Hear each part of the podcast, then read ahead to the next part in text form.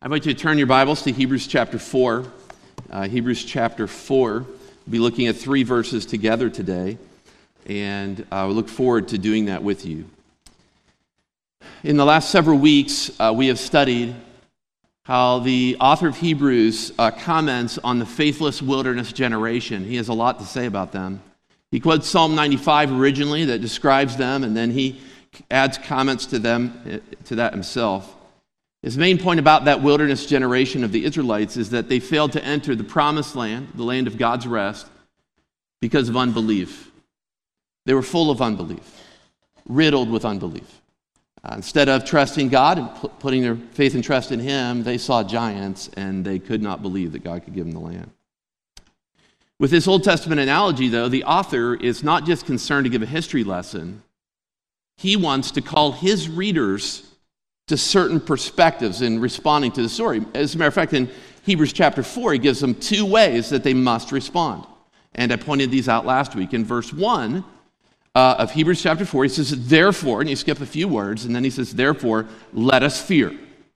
Okay, so the first way he challenges them to respond to the story of Israel and their disobedience and their failure to enter the land of God's rest was that they should fear that they would miss out on a future day of God's rest as well.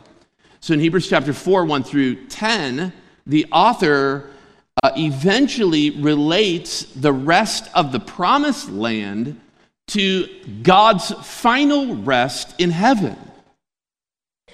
And so he tells his readers, you also should fear failure to not enter that rest. The stakes are eternally high. We're talking about heaven here. But then secondly, in verse eleven, he gives a response and it's parallel. Remember verse one, therefore let us fear. Verse eleven, let us therefore strive to enter that rest. To come to this place in the text, uh, the author tells his readers, remember it's not just about Israel in the Old Testament, it's about them, his readers, that they should, this is how I would translate this uh, strive, they should make every effort, make every effort to enter God's rest. That is, they should be eager, zealous, and diligent to make effort for something. Okay? Now, I think most of us in our world today strive for something, okay? There are things, there are objects, there are pursuits, there are goals and dreams that motivate us. And so we fix it out in the future. And so then we make diligent effort to get there and not be ashamed. We do this with things in the future, a future occupation, right? A future occupation. So we go through all the schooling. We pay for all the schooling. We do all the training. We do all the mentoring. We're under, we're under it all. And but what we keep in mind is that future occupation that one day we will have. Or we have the wedding day, right? Ladies, uh, not men. Uh, the wedding day, right? And we line up all these things. We get all of this stuff set. We do all of this diligent effort to get ready for the day. Weddings perhaps didn't hit some of the men in the room. How about retirement? Okay, that's all you have to look forward to, men. Retire? No, just how about retirement? Right? I've talked to so many different men and women who are looking forward to the day where they can retire, where they go home. And so they, they plan out their life. They set out goals and strategies. They check out all of their, they check their bank account, right? All over and over again. They check their assets, everything they've got, and then they finally, one day, they're just gonna, and they dream of that day. I'm just gonna pull the trigger and retire. Many of us strive for something, but here, what the author of Hebrews says that we are to strive for, what we are to make every effort toward is entering God's rest. God's final rest in heaven. Honestly, I think few of us have that as a target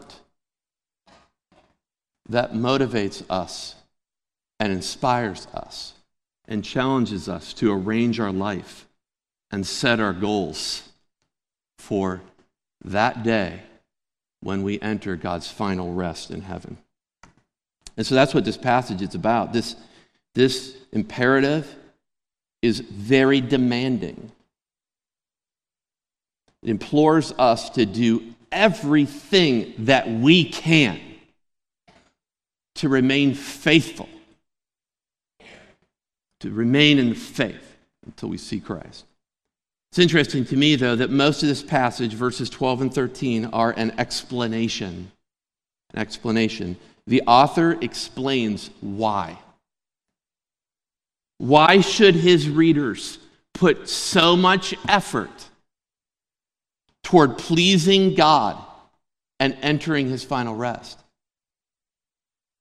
You know, explaining why we should do something is important from time to time, especially if the stakes or the demands are very high. You should explain why. Let's imagine for a moment uh, that in this service, I, I called the church to respond in a weird way. At the end of the service, I immediately, or I challenged you to immediately begin running to the beachfront in Virginia Beach.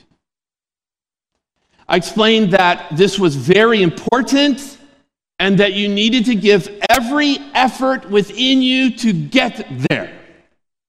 I then prayed and said, go. Go now. How would you respond to that? Well, you might have a few questions for the preacher, right? So it's not my normal practice to talk to the preacher after the service, but I'll go down there and I, your first question would be this. Brent, are you feeling okay? Like, are you like doing, has this been like an especially bad month for you? You need a sabbatical or something? To get beyond that, it, you would probably ask why. Why should I try that? Why should I run to the beachfront? And you would be looking for some sort of explanation about why you had to go to the beachfront immediately and why you had to run. Like, why can't I, like, take my car if I've got to go? Within this passage, the author of Hebrews tells us why we must give every effort to enter God's final rest in heaven. He gives us two reasons in particular in verses twelve and thirteen. One in verse twelve, one in verse thirteen, and we'll go quickly through this. Let's look at the first reason together. First, you should make every effort to enter God's final rest because God's word will accurately discern your true heart condition. Look at verse twelve. It starts out with the word for. These are grounds. These are, this is a reason why you should strive. For the word of God is living and active, sharper than any two-edged sword, piercing to the division of soul and spirit, of joints and marrow, and is discerning the thoughts and intentions of the heart. As we look closely at verse twelve, we can learn a few things about God and his word. One of the things I want to do before we, we look very clearly at the text is just to answer the question, what is the word of God that the author of Hebrews is talking about here? And the way I'd answer that is to say that this phrase, uh, it's four words in the original, halagos tutheu, those four words are only used by the author of Hebrews in one other place. So turn to Hebrews thirteen and verse seven. You'll see the same words there. Hebrews thirteen and verse seven. What does he mean by the word of God? For the word of God is living. Hebrews thirteen, verse seven, it says, remember your leaders, those who spoke to you the word of God. Consider the outcome of their way of life and imitate their faith. We come to this passage here. He says that the leaders of their church spoke the word of God to them. It appears that these leaders then worked with an existing body of written material that they had. The written revelation of God, perhaps the Old Testament scripture, maybe a few books of the New Testament. I would say that what he means by the word of God in this passage is scripture. The leaders used scripture with them. We go back to Hebrews uh, chapter four and verse twelve. So in Hebrews four twelve, the primary emphasis that the author is making is how Scripture warns us and diagnoses our sin. That's interesting to me. Many of you have known this verse for quite a while, for the Word of God is, you know, and you've got it memorized in whatever translation you memorized it in, okay? But sometimes we don't stop to think about it. It's interesting how he describes the Word of God, the Scriptures here. He, he personifies it. So in other words, he's got the Scriptures doing something. Um, this, God's Word does what God wants. Since we talk about the words of God, you could be talking about God, God's communication to mankind that will never fail in its purposes. Being personified here reminds me of a text in Paul's writings where it says, faith comes by hearing, and hearing by the Word. The Word does it.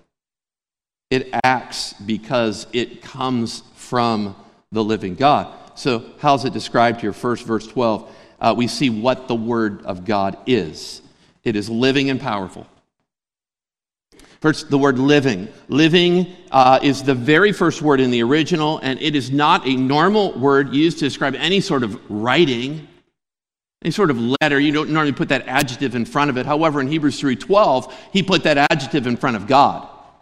So when you talk about a living God who is alive and who's alert and responding to the things around him, you can say that his word is living too. His word is living. It is not dead. And then he adds a little bit to that, and I think he tells us how it is living. The author adds that the word is active. This means that it is, it is capable to accomplish things. I can't do any better than the description that is given by R. Kent Hughes, the former pastor of uh, Campus Church in Wheaton. R. Kent Hughes said this, he said, God's word vibrates with active, effectual power as it rushes to fulfill the purpose for which it was spoken by God. Perhaps I can do a little bit better. Isaiah fifty-five says, as rain and snow come down from heaven to water the earth and to produce seed and grain, so God's word comes down from heaven and accomplishes its purposes. The word is living and active. But then he continues in verse twelve, and he tells us more about what it is by showing what it does. And so I take the next three descriptions. In this verse, verse twelve, there are five descriptions of the word. It is living and active, and the next three talk about what it does. So look in your Bible after that first phrase. Sharper, that's the third description. Then any two-edged sword. Piercing, that's number four. To the division of soul and spirit and joints and marrow. And five, discerning the thoughts and intentions of the heart. So we, we walk through this Uh, quickly as well. First, he starts out in what it does by saying that it is sharp and cutting, and that it's sharper than a two-edged sword. I think that the reference here might be to a, there's some debate, but I think maybe it's a reference to a surgeon's scalpel or knife. Okay?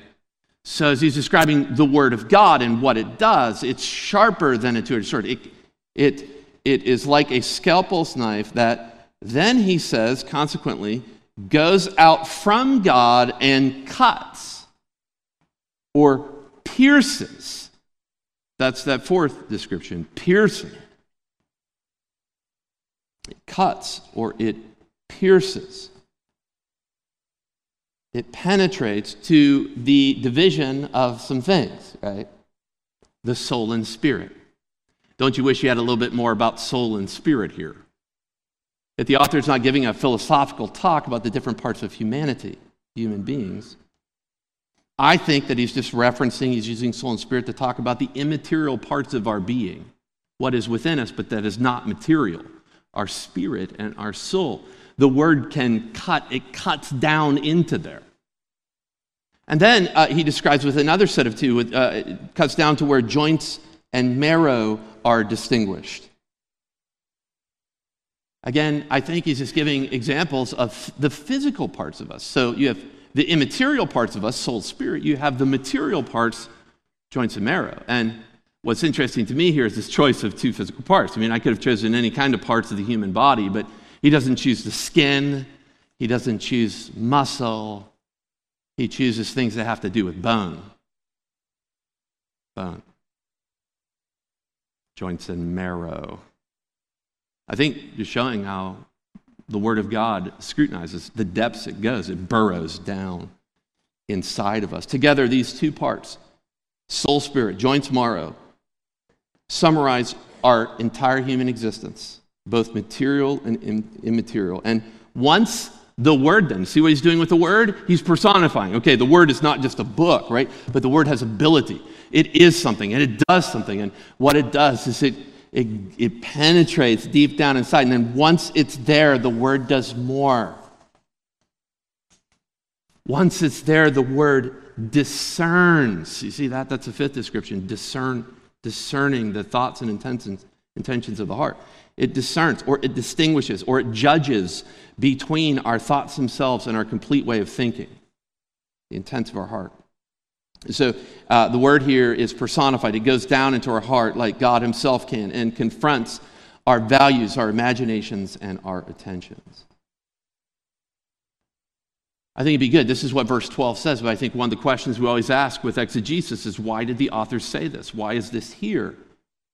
And that's important too. I think we know what it says, but why is this here? Why all this information about the Word? Why does he go off, you know, in this verse in five descriptions of the Word? And I think it's because he's giving you a reason to strive, to put every effort within your soul and being to enter God's rest.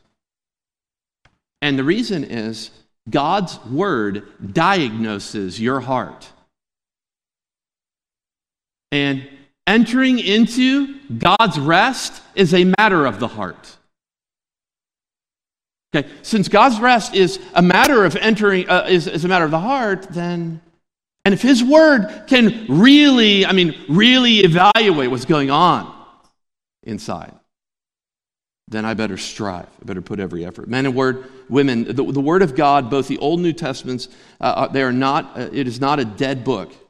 It is living and active, even in our present situation. The Word is not only completely accurate in what it says, it is that. And it is God-breathed, it is that as well, but its words lay bare those who are obedient and those who are disobedient.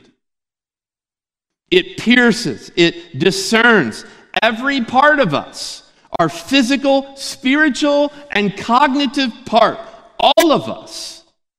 No person hides from the close, internal, penetrating scrutiny of God's Word.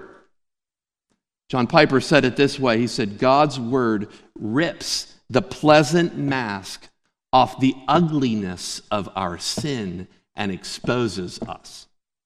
You wonder why we go phrase by phrase, verse by verse through this book. It is accurate, it is inspired, but it also does a spiritual work.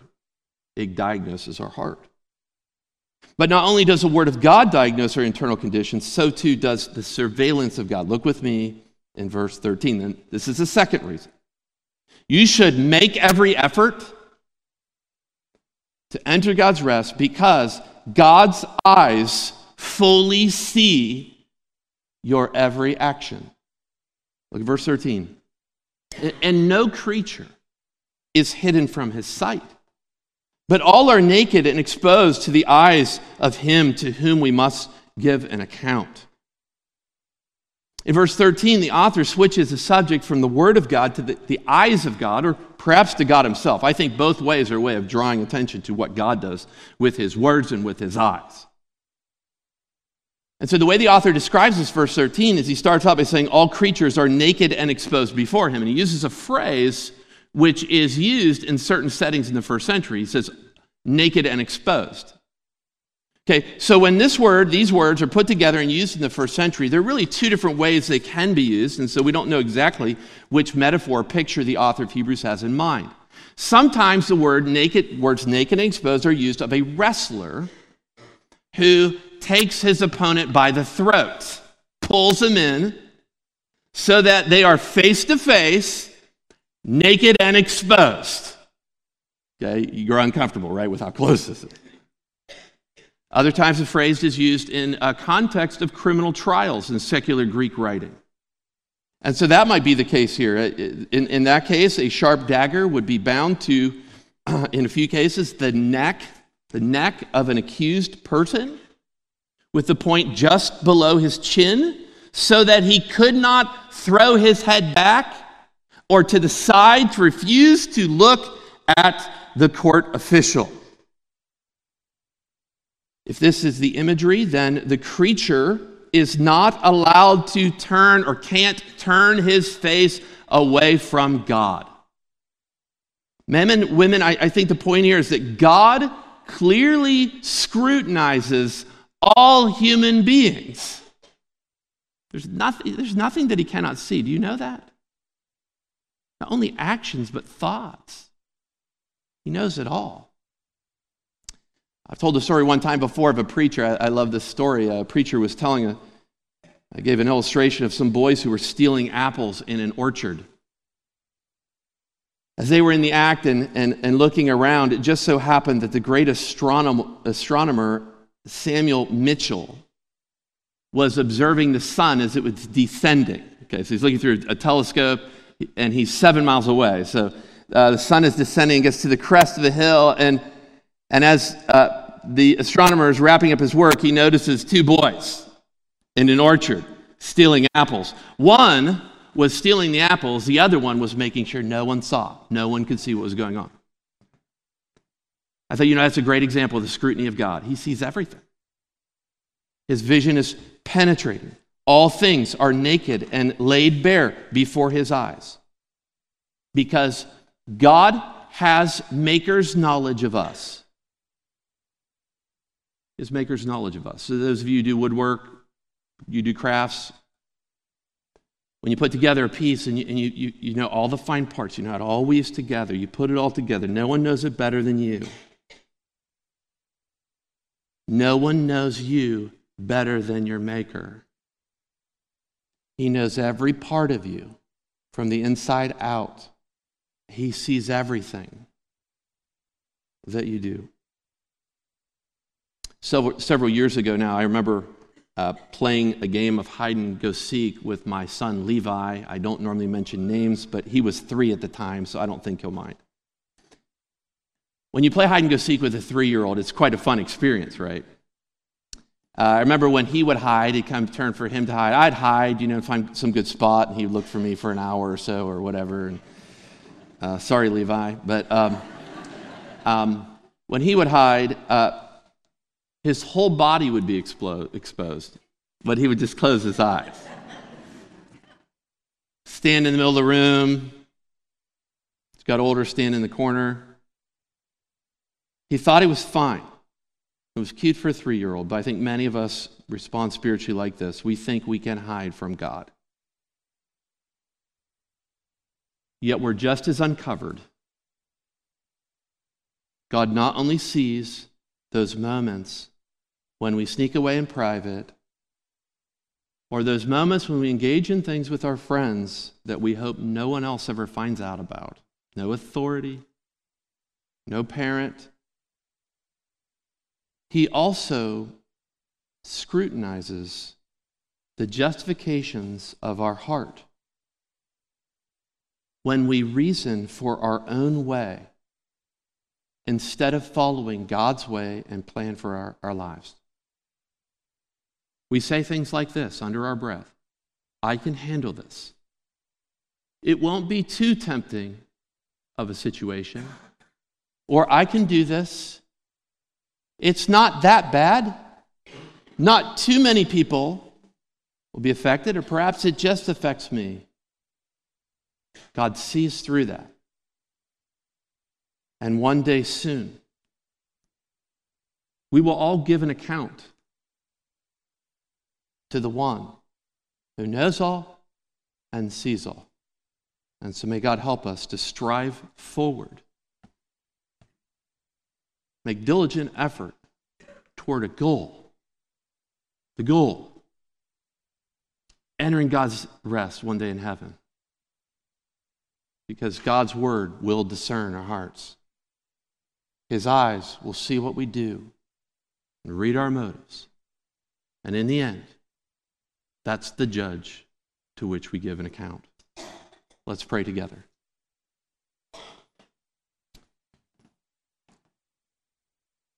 Father, as we consider the author of Hebrews, these warnings are so strong. This challenge is so demanding. I don't believe I've even captured it clearly, or maybe fully, I should say. Father, you, you are imploring us to do, to make effort in every area so that we can be, so that we can remain faithful and committed to our confession of the Lord Jesus Christ as the only Savior of men.